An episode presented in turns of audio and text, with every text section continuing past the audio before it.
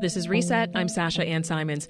After allegedly firing on the 4th of July parade from a rooftop, the Highland Park shooting suspect got in his car and fled.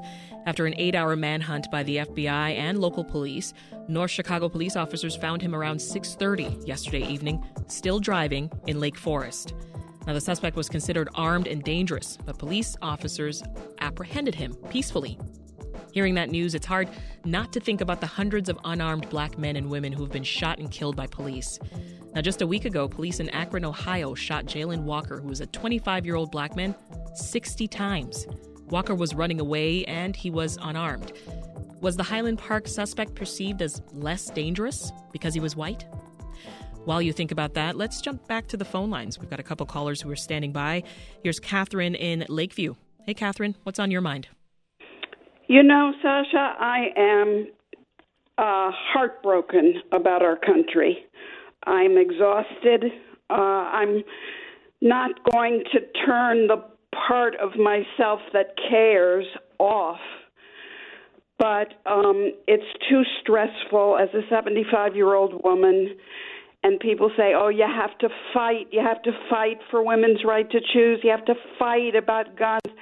I'm tired of fighting. Mm-hmm. And my husband's cousin, cousin and wife and two kids were at the Highland Park parade. They're all right. They escaped. I don't know what the long term effects are going to be. Yeah. But I'm tired of reading the news and there's nothing good to read. So we are seriously considering moving out of this, uh, of the United States, and um, yeah. we found a community in Mexico that has a lot of expats, and um, we're going to spend two months there this winter. And um, I think it's time for us to get out of Dodge, frankly. Thank you for calling, Catherine. Here is David in Waukegan. Hi. Hi, David.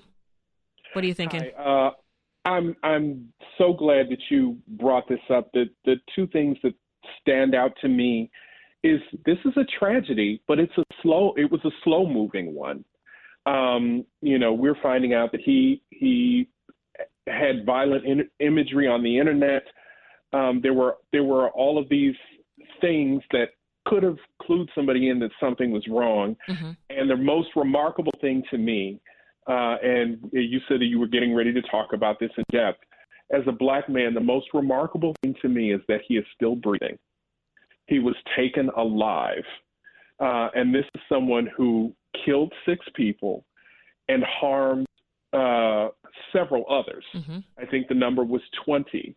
And he was not injured by police. Uh, he was definitely not killed by police. Um, and yet, we have man in a black man in Ohio who uh, got 60 bullets pumped into him. Mm-hmm. He is dead. We don't we don't know what, what we will never know whether he was innocent or guilty or anything of that nature because he is dead. Yeah. Um, Good this, points, this David. man was taken alive. Thank you, David. And we'll talk about it now with Rashawn Ray. He's a senior fellow at the Brookings Institution and a professor of sociology at the University of Maryland. Welcome to Reset, Rashawn. Hey, Sasha, thank you so much for having me on the show. So, break it down for us. When it comes to the police apprehending a suspect, how is that supposed to work? Well, I think it depends on the dynamics, but typically, what police officers are aiming to do is to use the least amount of force while also getting the person to comply. And I think what a lot of people don't realize is that when police officers give a command, and a person does not oblige that command when they don't do what the officers are saying, police officers are oftentimes trained to use more force, to escalate instead of de-escalate. And interestingly, in a lot of incidents, we seeing that we see that playing out, mm-hmm. but in others we don't.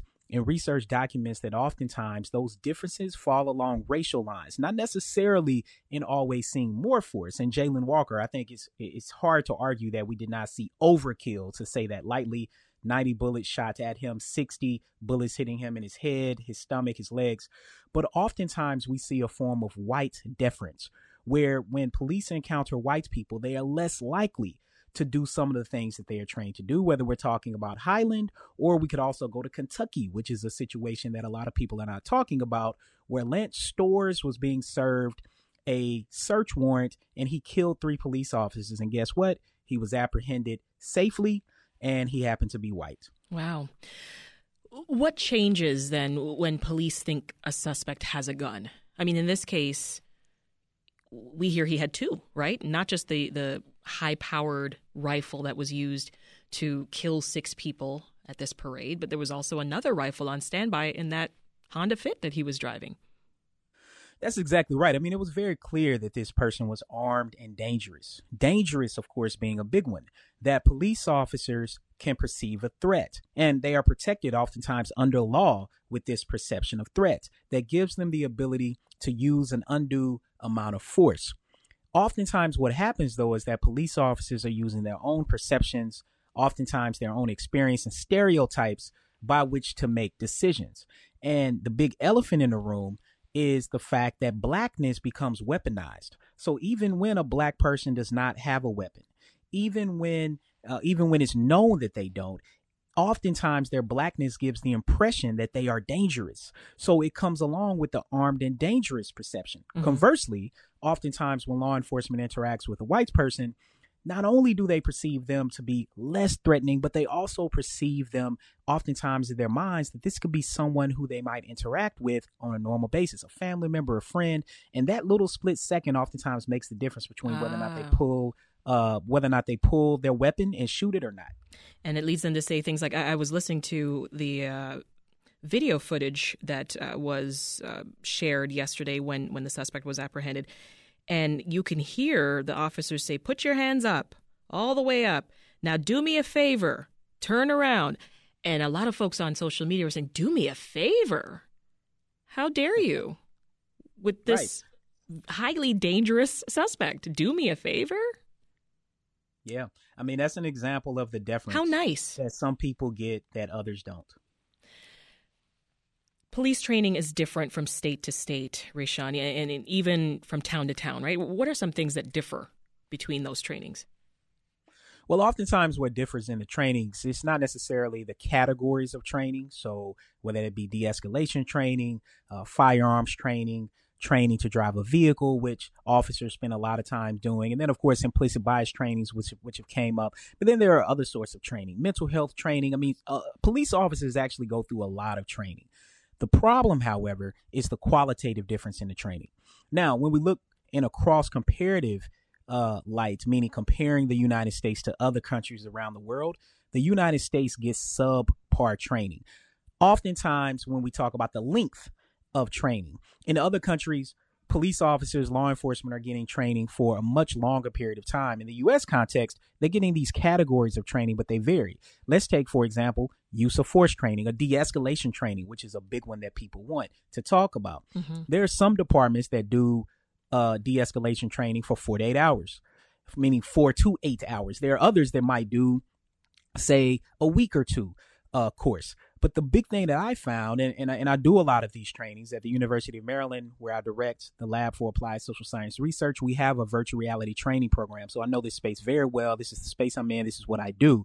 That what we oftentimes see is that police officers, if particularly if you're in a large department, some officers are getting a certain type of training and others are not. Mm. Frequently, due to a lack of funding, smaller departments are even less likely to get this type of training. They just simply don't have the resources. So there's a huge variation in what happens. But what we do know is that de escalation training significantly reduces the likelihood that police officers pull their weapon and shoot it. And partly that's because they are taught to communicate better, which is one of the big things that our training program does. This is Reset. We are talking about how police apprehend suspects and why the white Highland Park shooting suspect was apprehended peacefully when so many black and brown people are shot and killed in similar interactions. With us is Rashawn Ray, who's a senior fellow at the Brookings Institution and also a professor of sociology at the University of Maryland. A reminder our phone lines are open at 866 915 WBEZ. So, uh, you alluded to this earlier, Rashawn. You, you know, the, the, Highland Park suspect, uh, he grew up in Highland Park, right? Uh, do you think that it helps if police know you or at least know of you? Yeah, most definitely but it oftentimes depends on what they know you for. so so if you're perceived to come from the right side of the tracks, which is oftentimes not only about social class, but it's also about race, then you're going to be given the benefit of the doubt. people frequently will say, "Oh, I know their parents," or "I know them; they're good people." That sort of thing, and so it leads to a level of deference where you're gonna have a conversation with them, like, "Hey, I know, I know this kid. You know, this kid's family," and even when a person will make that statement, he's a grown man, but a person might say, I know this boy, I know this kid's family mm-hmm. because that is the perception they have for them. Conversely, uh, black teenagers um, are perceived as being older. So they lose that ability to be perceived as being innocent or mm-hmm. as making a mistake. So knowing someone makes a big deal. And here goes the key point police officers are significantly less likely to live in predominantly black and Latino no- neighborhoods that they over police. And they're more likely to live in the suburbs and predominantly white communities. And that is where that benefit of the doubt really comes into play. The phone lines are lighting up as you speak, Rashawn. Uh, you noted uh, also that uh, police respond to suspects just as violently as they did before the Black Lives Matter uprising back in uh, 2020. Why haven't things changed? Things haven't changed because we haven't seen the policy change that would move the needle. We know that on the federal level that the George Floyd Justice and Policing Act failed. Uh, some of my research was being used to help inform that. It was it was a, a travesty and a tragedy to say it to say it lightly. At the state level, in certain states, we have seen some changes, but they really haven't been the sort of changes that will move the needle. They've been things like uh, community oversight boards, which are important but haven't been implemented correctly. Of course, uh, Im- implicit bias, de escalation sorts of trainings. But what should be happening is not only thinking about qualified immunity, but there's also a way to address police accountability more broadly, and that is dealing with civil settlements. We know in the case of of, of Jayland Walker, there is going to be a huge civil settlement that the city of Akron will pay out. Mm-hmm. And even though police officers might not get charged or convicted, which rarely happens anyway, over 90% of the time they're never charged or convicted.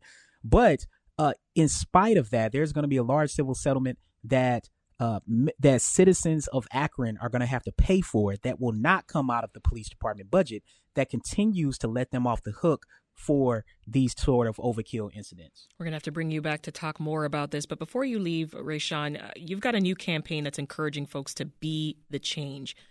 What does that mean? So, look, we are living in a, very, what, what we feel is an uncivil and intolerant time. And part of what we have to do is is realize that we all have a role to play. And what I've done is teamed up with Work Until, which creates amazing products to be able to think about what it means to be the change for all of us to do our part. And it's what I call progressing from being a racial equity learner to being a racial equity advocate and a racial equity broker. We have to learn about the way inequality operates. These are difficult times. It is a simple fact that black people are 3.5 times more likely than whites to be killed by police when they're not attacking and don't have a weapon. We have to acknowledge that. Then we have to communicate that to others. And then we have to work to change the policies, procedures, rules, and regulations that govern over us so that we can remove these racial disparities. And Be the Change is really aiming to highlight everyone playing a role in that process. I'm going to squeeze in a caller uh, before we go here, Rashawn. Then I'll get you to respond on the back end. Here's Patty in Northbrook. Hi, Patty. Welcome to Reset. Hi there, thank you. Um, I'm a little disappointed because I believe that you made a very unfair comparison. Because when Jayland was uh, pulled over, he pulled over, but then he fled police. And then he shot out of the vehicle. And then when they got up to him again, he fled from vehicle. When this monster shooter from Highland Park was pulled over, he complied. He complied with the police, and that is why I believe that he wasn't killed. And I think someone should do a study on how many whites and blacks and Hispanics are killed if they comply. Well, I think we might have the, the man on the line who has done that research. Uh, thank you, Patty. Appreciate your call. Rashawn? Yeah, I, I, just said the stat. I don't know how else to say it in a, in a clear way. Black people are 3.5 times more likely than white people to be killed by police when they are not attacking and when they don't have a weapon. Who says that? Police officers. When they are not attacking and when they don't have a weapon. Part of thinking about this with Jayland Walker, he had a gun. Guns are not illegal in Ohio. Teachers are about to get them. The thing about the gunshot, that happened before the chase, similar to what happened in Highland Park. He had on his mask, which was strange, but he led them on a chase. Those are not deadly acts. Those are criminal acts. And the reason why I brought up Kentucky is because I really want people to look up what Lance Storz did when they served that search warrant where he killed three police officers. Oh, and guess what? He happened to be apprehended safely. Why is that? Well, unfortunately, the research shows that race has a lot to do with it. We simply have to admit these facts. I don't like them, but they are what they are. And the minute we recognize them, the better we can address them. Google that case, folks. Lance Storz, S T O R Z. Rashawn Ray is a senior fellow at the Brookings Institution and a professor of sociology at the University of Maryland. You can find him on Twitter at Sociologist Ray. Thank you so much, Rashawn. Thank you so much, Sasha. Want more context on the top issues of the day? Find the podcast, WBEZ's Reset, wherever you listen.